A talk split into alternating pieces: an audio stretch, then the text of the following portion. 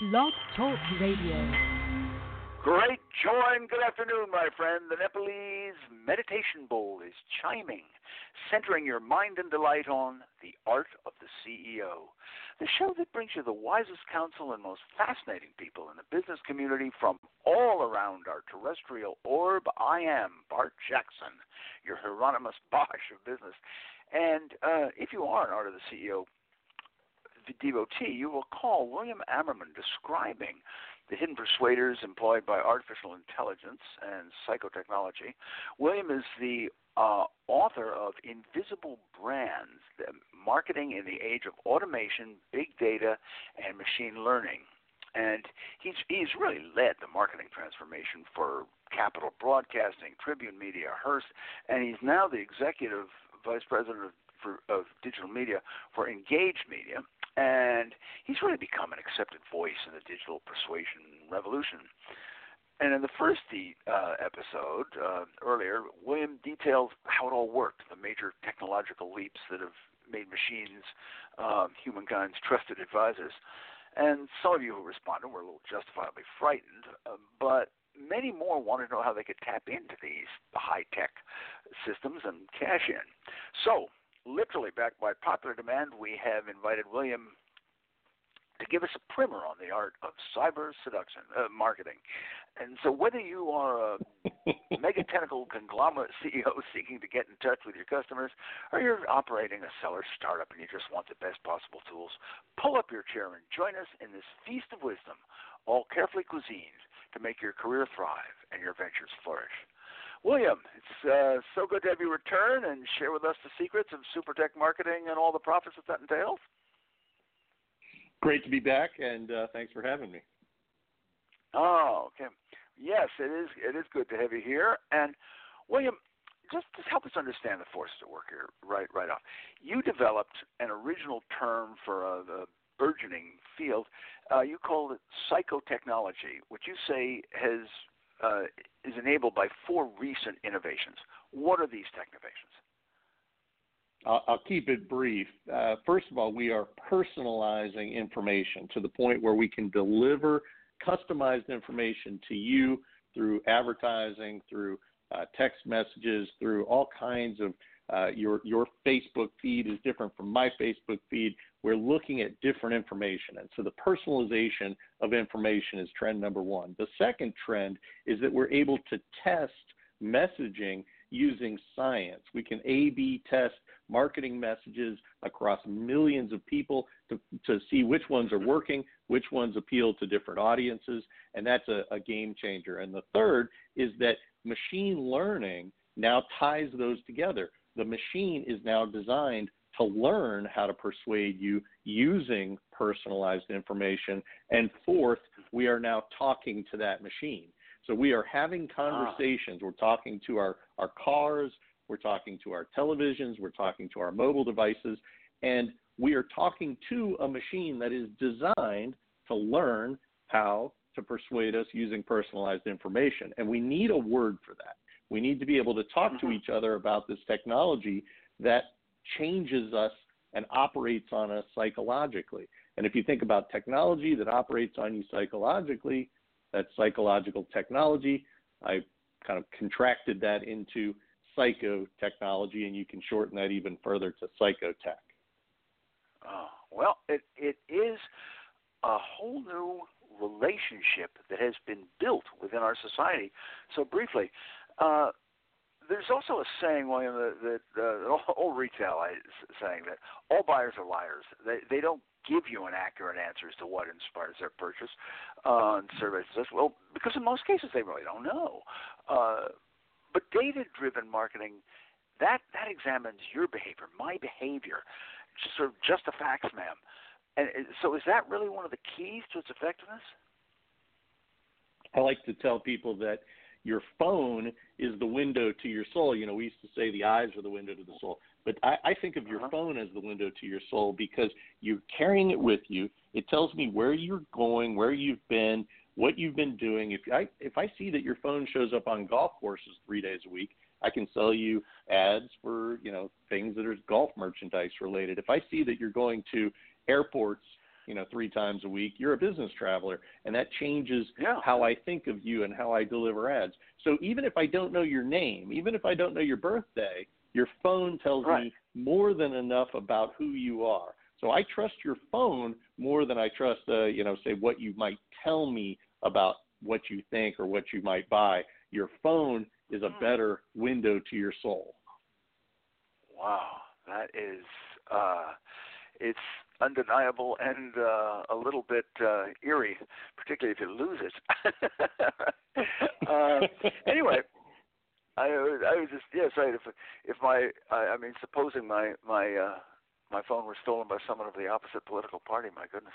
Anyway, uh, I was wondering if uh, all the, the just what you have described to us that really that that cyber reach goes can go beyond marketing, can it? I mean, I, I keep thinking of, say, the, the good restaurateur who who every morning gets he checks the weather, the time of year, the holidays, traffic patterns, latest news, and sort of calculates in his head what he's to how, how much he's to have to buy for his restaurant uh, based on the number of folks he believes will come that night. Can't these behavior scrutinies be applied to funding and purchasing and other parts of business? Absolutely. In fact, uh, you know, the technology that we're talking about is impacting uh, every walk of society, from finance to mm. uh, healthcare to uh, education to even even as we think of the arts. And um, as we look at what AI can do, you know, you mentioned you know somebody that's doing some planning for their day. Think about a simple example. Think of you know, a store owner. Maybe you run a pet store, and that pet store owner right. has a cash register, and in that cash register is stored data about the purchases made by that person's customers.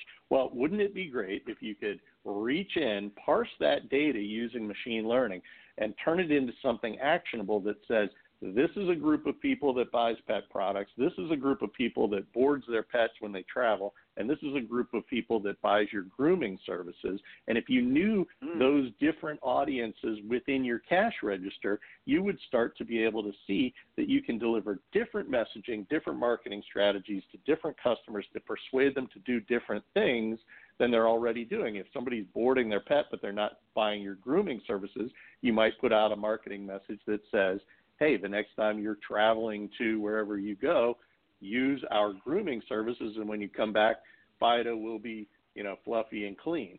So that kind of tailoring right. of the message is something that small businesses already are starting to figure out that they can do using machine learning.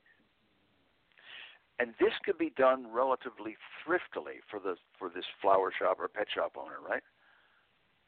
Yeah, so you know, over the counter, uh, off the shelf, uh, you know, accounting packages are starting to incorporate artificial intelligence to help you make these kinds of business decisions. So shop around.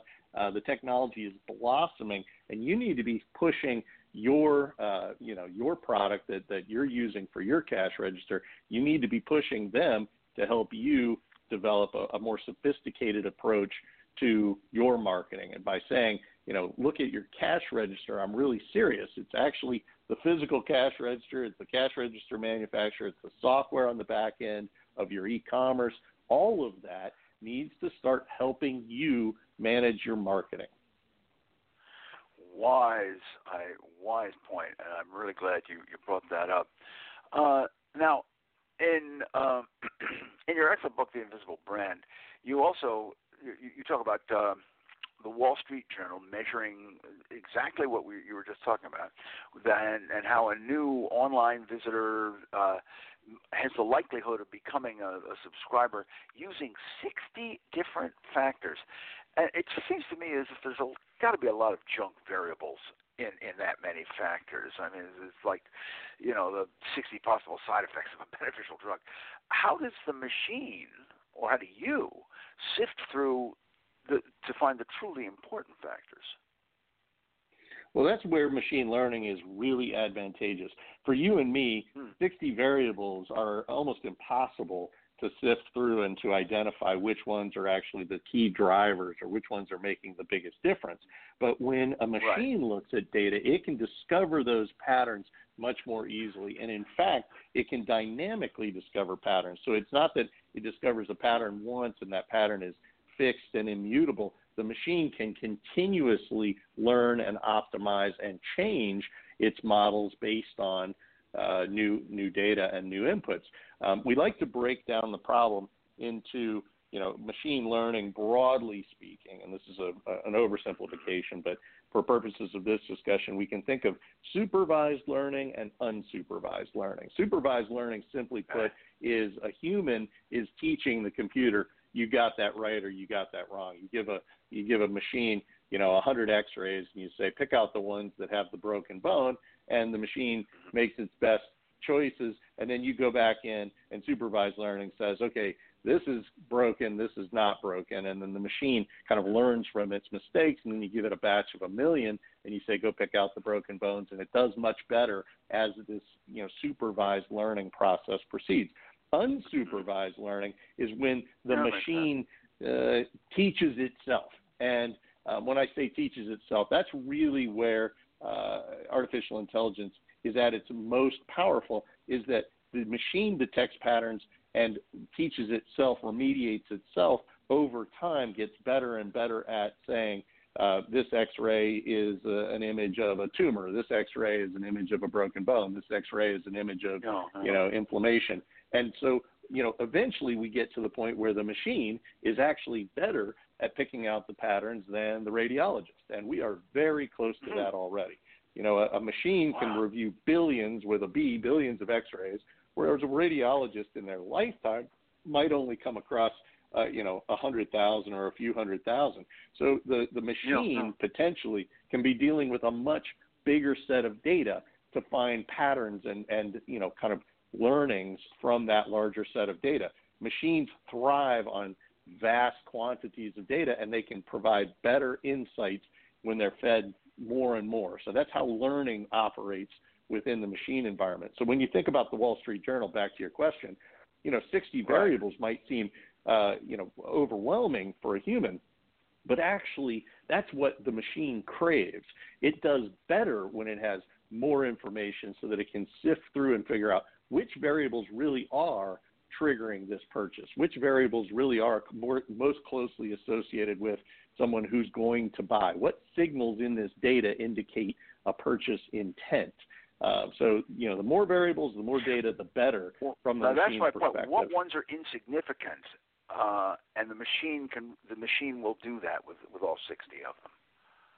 Yeah, the machine is going to start to figure out which of these variables is the most important and focus on those and help you as a business owner tailor your marketing message to change those opinions or change those attitudes uh, that are the most important. And you know, for humans, oftentimes we find ourselves putting our finger in the wind, you know, or maybe at best uh, organizing a focus group of six people uh, and putting them in a room and saying which of these you know brand campaigns do you like best. That's inferior, vastly inferior to the ability of the machine to cobble together hundreds of different combinations of text and, and visual messages um, and then test them in A B testing strategies to deliver back an answer that says this image is better for this audience at accomplishing this goal. Um, and, and so when we apply science to persuasion, we can start to get much better results than we can from, again, six people sitting in a focus group with their finger in the wind. if if you've just joined us, you are you're listening to the Art of the CEO and, and a marvelous William Ammerman. And the Art of the CEO, I must tell you, uh, uh, comes every Tuesday at 2 p.m. Eastern Time. Uh, across the, the mighty misunderstood ether of cyberspace, where you may listen and download this uh, and all our episodes by visiting theartoftheceo.com. That's theartoftheceo.com. And actually, as an added avenue, you can also join us on C Suite Radio. We are proud members of the C Suite Radio station, and uh, where it, it's where the best solutions in the business come to you from the best in the business. So just tune in to all our Art of the CEO episodes also on csuiteradio.com. Now, William, I I agree with what you've just said about the um, ability of machines to cover such a such a vast, uh, so much more than we as humans could. But I I am haunted by the marketing guru Christian Madsbjerg. He's founded founder of Red Associates, who has guided Amazon and Ford and Coke and, and literally a score of Fortune 100s into wildly better sales and customer connections by dumping the data driven results and surveys and going for an intensely personal method. And so and what I'm seeing here is it's the good marketer has to sort of blend this human instinctive wisdom with the machine data. How, how do you do that? Well, you know, the machine isn't going to replace the marketer. Um, we've simply changed right. the toolkit, and the marketer has to kind of reacquaint him or herself with the newest tools. And so the challenge hmm. isn't one of figuring out that we've replaced the role of the marketer so much as we've replaced uh, you know the, the the software and the tools that they were using 10 years ago and they've got to force themselves down the path of kind of learning a whole new set of rules. I'll give you one simple example which we may want to come back uh-huh. to. But that is, you know, 20 years ago, the marketer was introduced to this brand new concept, that of search, and they had to decide am I going to embrace search engine optimization or not? And certainly those yeah. that did succeeded and those that did not failed. Um, you know, 20 years later, we're on the cusp, the verge of a new decision, which is the voice user interface is a method that people are using to access services. We're talking to Alexa and we're buying things, and the voice based economy is rapidly growing, um, estimated to be between 80 billion and 100 billion dollars uh, in the U.S.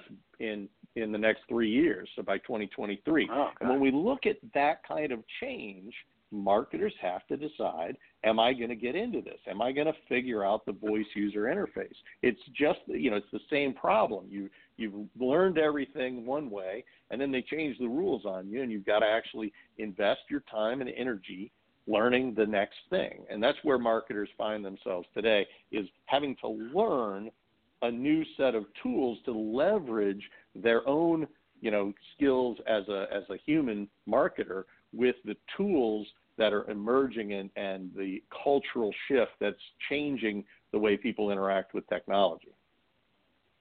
I very much like the way you describe that, and, and to put them is is is man using his tools, uh, and the tools, uh, each new tool requiring its own training.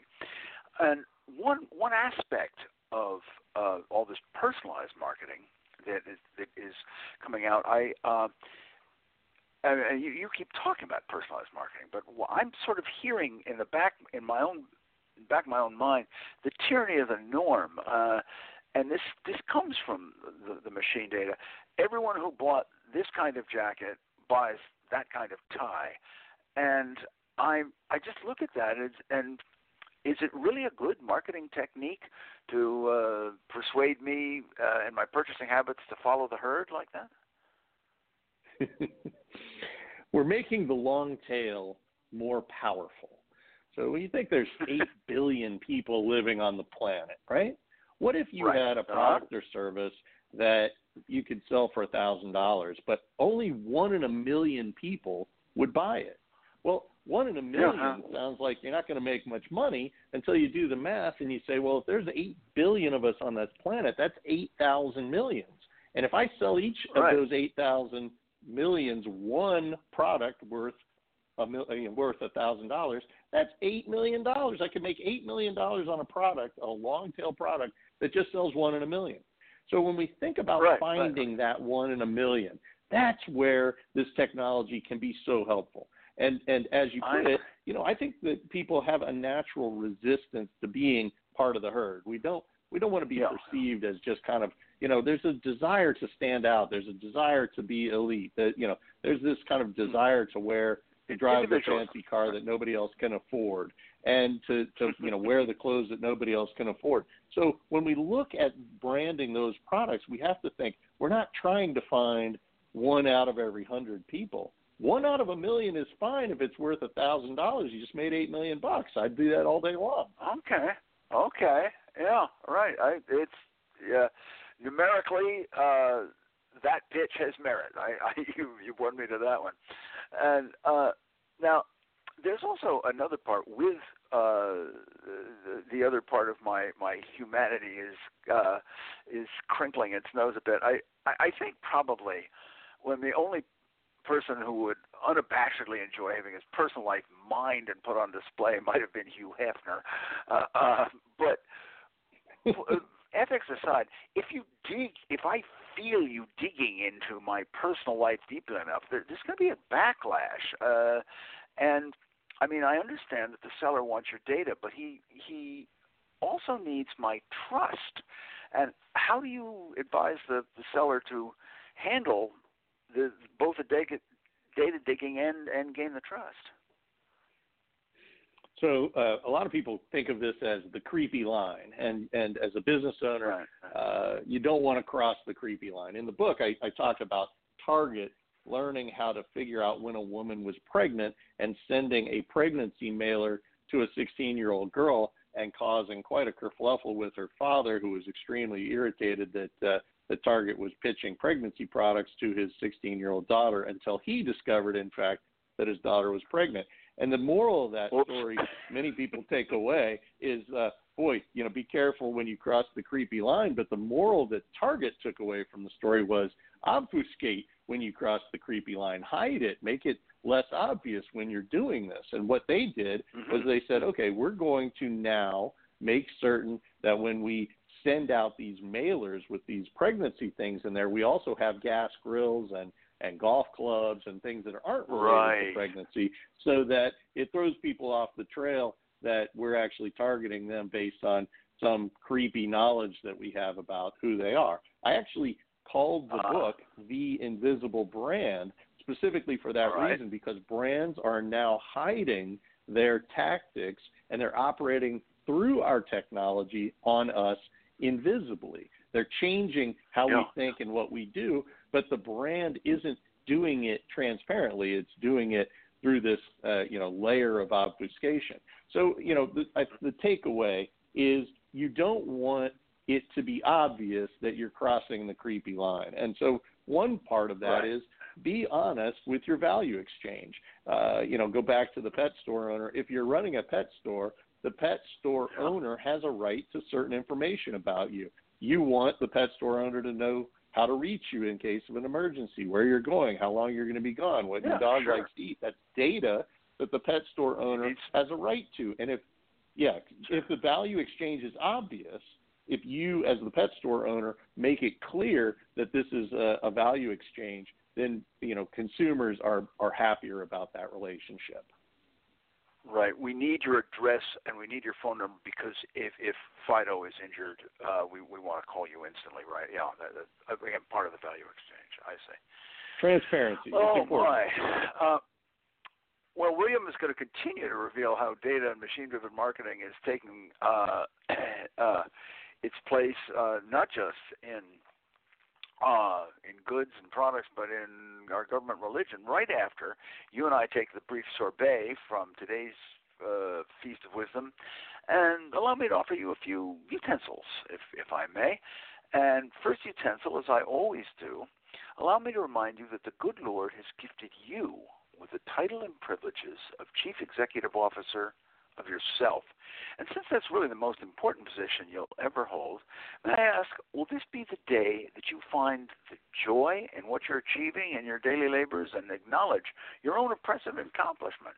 Or will you continue to keep your eyes only on the competitive horse race and feel the anguish uh, of constant comparison? The choice, my friend, is truly yours. As a second utensil, I can set, sense, I just sense you yearning to steep your lips into a little laughter and taste a scriptural recitation from the 102 Best Business Quips book. And I pull it down as we speak, and here we go. All right, this is number 29. This, this fits. In the old days, companies pitched their products using endorsed, insincere superstars. Now, they employ data driven talking machines both annoy the customer, but the corporate marketers seem to trust the machines more. what, do you, what do you think, William? Do uh, do uh, folks put greater trust in program machine stock than in than uh, superstars?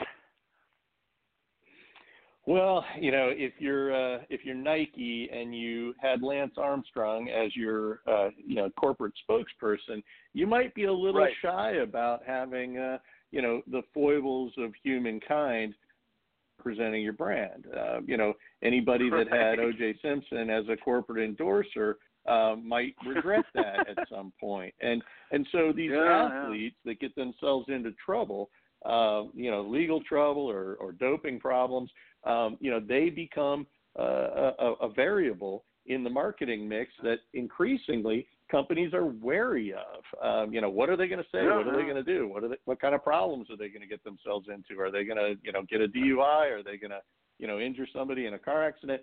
This is the kind of fear that you know PR agencies get paid big bucks to manage.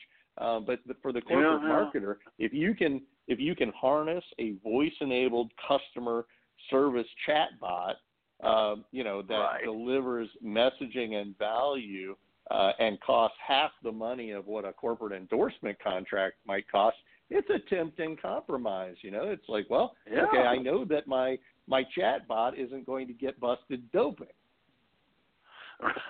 right. I guess we'll we'll have to figure out what what uh, what sort of scandals uh, chatbots can get into. Uh, I'm sure the, the ladies and gentlemen of the Fourth Estate can come up with something magical. They're very good at that. Oh well, if you smirked a bit over all that quip, we've got them literally by the books full. Just visit bartsbooks.com and pick up your copy of the 102 or the 101 best business quips, and you may begin leavening your workday with a little laughter, much to the delight of all your fellow chain gangers at work. And as a third utensil, we sumptuously spoon to you the answer to last week's business quotation. That is the name of the individual who said, Every poor designer can go with things that are popular at the moment.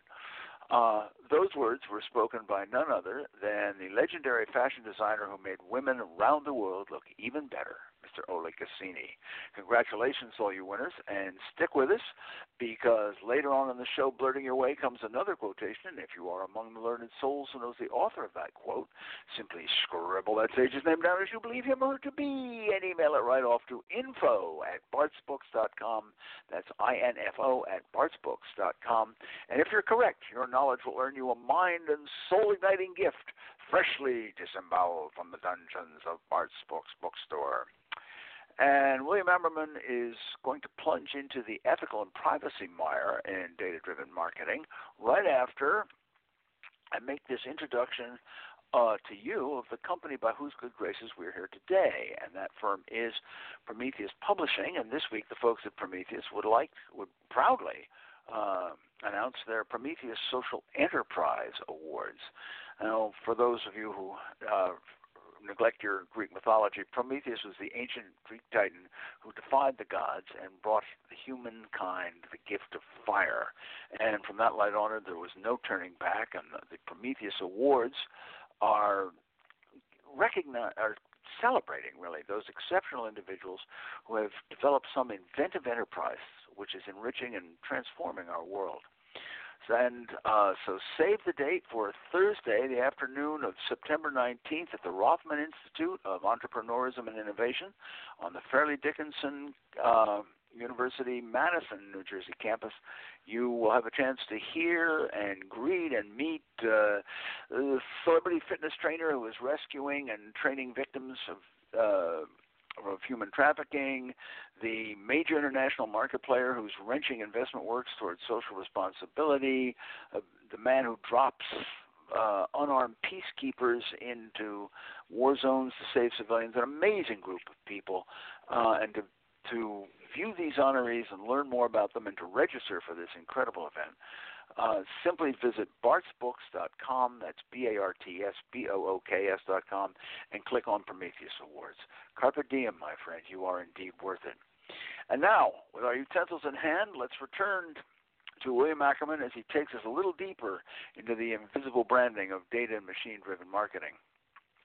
Now, William, I, I, I have a little test for you, or, or a little sort of a perhaps a case study, if you will. No uh, nation is ever going to say, "Please be a patriot," because we really need the tax dollars and your sons for cannon fodder for our next war. I mean, that, that's no way. They they may be honest, but but that's not going to persuade anyone. So, as uh, the psychotech marketer extraordinaire, could you um, take that nation and how might you design uh, the basics of finding what would appeal to my patriotism and, and, and develop a marketing campaign using big data machine tools? How, how would you go about it? I'm, I'm going to scare you to death because China is already far along in developing a social credit system. So when you think about oh. marketing, think about what uh-huh. China is doing already. And if you think hard enough, it'll scare you to death. They are actually building a system that gives you points, scores you based on your value to Chinese society and your faithfulness to the Communist Party. Now, it's great wow. if you are contributing something that I think we can all, you know, agree would be universally valuable. If you invent new medicine, if you, uh, you know, pioneer a, a new uh, uh, surgical procedure, we're going to give you some points. But what if you come along and you speak out against the political party and your score goes down and suddenly you are deprived of housing. You're deprived of uh, transportation. Maybe your the food and uh, clothing that is available to you gets restricted. And so when we think of a nation, when we think of something as powerful as a, a nation state, we have to recognize that a nation that is powerful enough to score you and market to you based on your social identity can turn that score into a, a currency of sorts. And if they can replace no, no, the dollars that you're paid with a social currency, they can control you in a way that they can't with an independent, uh, uh, you know, fiat currency that you can actually, you know, bury in your backyard if you want. Your social score um, can be used by a government to really, uh, you know, manipulate you in ways that I think that uh, everyone, everyone listening, should be increasingly fearful of the potential for abuse by big government. So that would be my starting point in answering your question would be to point out the very dangerous implications of big government actors controlling social credit, controlling uh, a you know psychotechnology marketing campaign, if you will. Wow, that, that is that makes Klout look positively mild. That's that's incredible. Uh, it would also, I just think of of what it would do as, as the young person trying to choose his career. It is uh, being chosen for him, uh, or he is being heavily directed into it. My goodness, wow! It uh, that's it, it. It is a, it is a a frightening frightening system, and uh, it's, it's something that we all have to be aware. So I guess my my one question is: Do we need uh, at this point? Do we, uh, with with this data gathering, do we in a country where this is not currently done, do we need a uh, an internet Magna Carta? Do we need uh, privacy protections, or or is is the pursuit of of honest profit um, as defensible as the pursuit of freedom? What's your thought? I would say those two are not uh, mutually exclusive. I would say that uh, ah. you know my dad taught me you know profit is about you know making something of more value out of something of less value. And Adam Smith right. taught us that that is valuable to all of us because it creates wealth. The creation of wealth benefits us all. Um, so when we think about the invisible hand, which by the way uh, heavily influenced the name of my book, The Invisible Brand, um, I, I would have to say that the pursuit of profit is in many ways tied to the pursuit of freedom. We're talking about the freedom to turn something of lesser value into something of greater value, and that benefits everyone. So when we think about those two things, I don't want to put them in conflict with one another. I, I would I would reframe it to say those two things go hand in hand. But back to your question about data privacy, I think that nations, uh, the European Union, for example, with the GDPR, um, and the state of right. California with its you know privacy regulations, have started to try to wrestle with how do we codify privacy in a way that turns it into almost a right. Uh, and and you know Tim Berners-Lee, the father of the World Wide Web, uh, has famously right. called for an internet Magna Carta.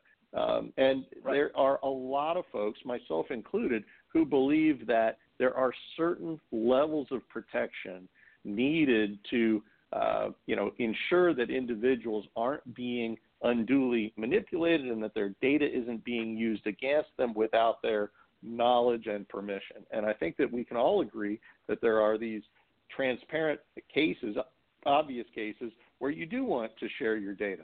You do want the dog sure. store, the pet store to know where you're going to be when you need to be reached, what your telephone number is. But what you don't want is after you've returned your dog, you, you don't want the pet store owner tracking you secretly and you know clandestinely photographing you through your windows. So you know there's this right, creepy right. line that we all sense is being violated by this technology, and I think that what consumers want most is some assurance that we're not being spied on without our knowledge. Yes, yes. The find my phone means find me anywhere I want, kind of thing. You know, you know. I see. and, uh, well, I think that's it's a very good answer, and we need. And you, you sort of give me hope because I think there is such a commonality in in what you've said, where that creepy line, where it is crossing it. There is a general feel, and I think uh, the vast majority of us have that. So I think there will be. The, so when the rules are made, it, it will not be uh, be very unclear and, and uh, as as it uh, as they need to be. Um, now, I, w- I wanted to uh, just talk a little bit. Uh, could you? Uh, if, I, I sometimes view uh, well a, with any tool. You talked about the, uh, the digital marketer uh, having a good having good tools and and being one more tool.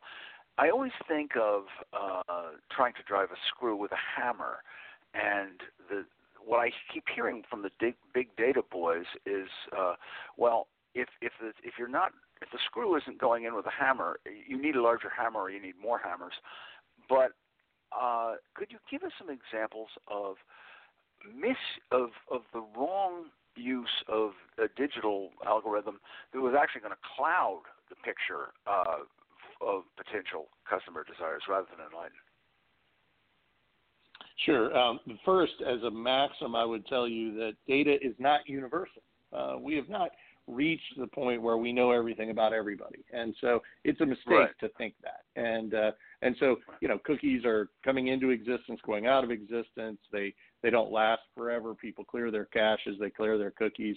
Um, you know, our mobile devices are increasingly uh, people are becoming wary of giving certain permissions to different apps to track their location, et cetera. So um, it would be, you know, a, a falsehood to believe that somehow somebody out there has universal knowledge about everybody. Uh, so that, that's a myth that needs to be uh, disbanded. Data is not universal. However, um, there are true applications where data is better and data is not so good. And I'll just give you one simple example where uh, you can misuse data to lead you to incorrect conclusions. And uh, we, yeah, we call yeah. this kind of the fallacy of the local maximum. So I'll, I'll, I'll illustrate the fallacy of the local maximum by saying if I set you down in, uh, you know, a state park and I said, I want you to climb to the top of the tallest hill, you might think, well, I'm just going to start going up.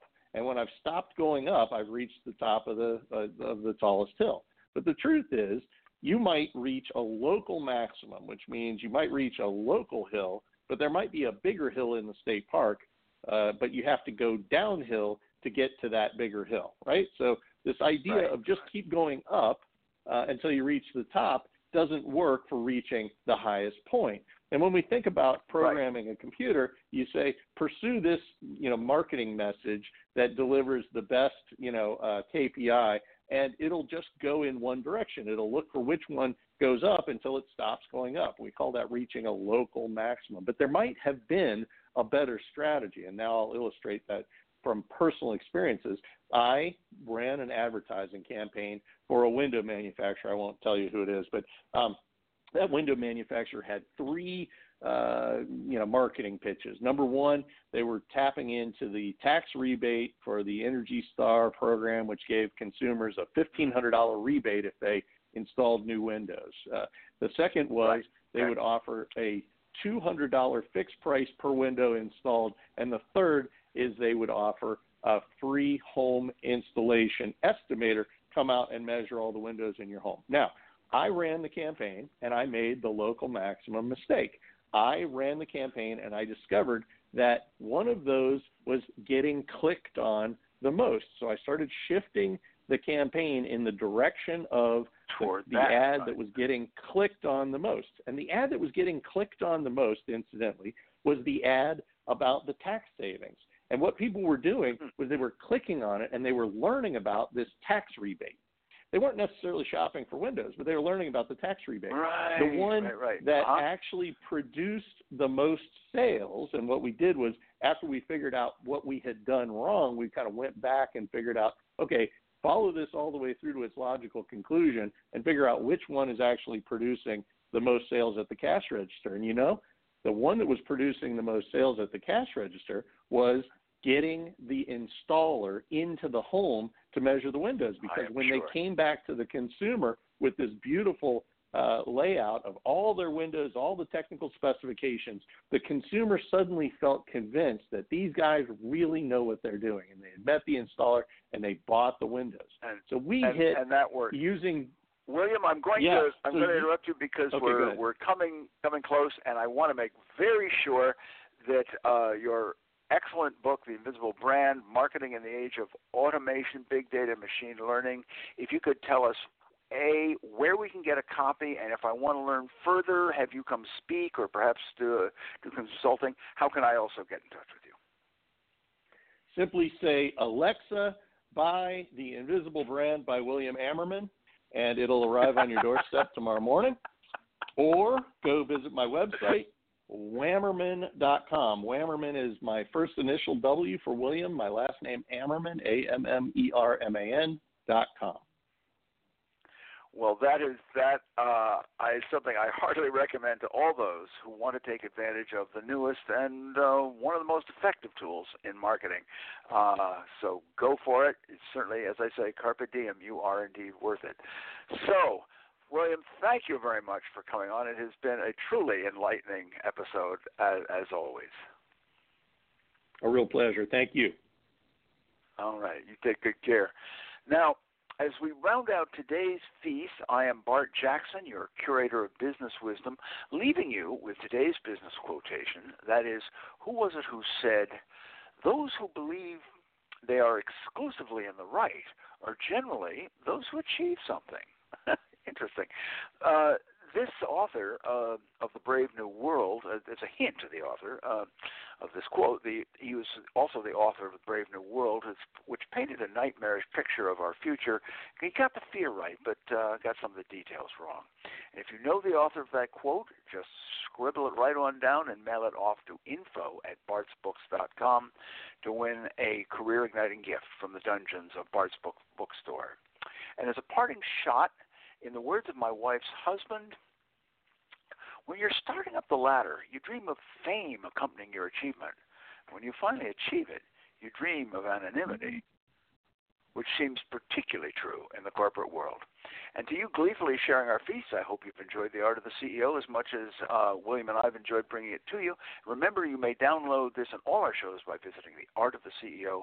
And finally, to you who have honored us with your time, may I say, as always, it has been a privilege, and I thank you.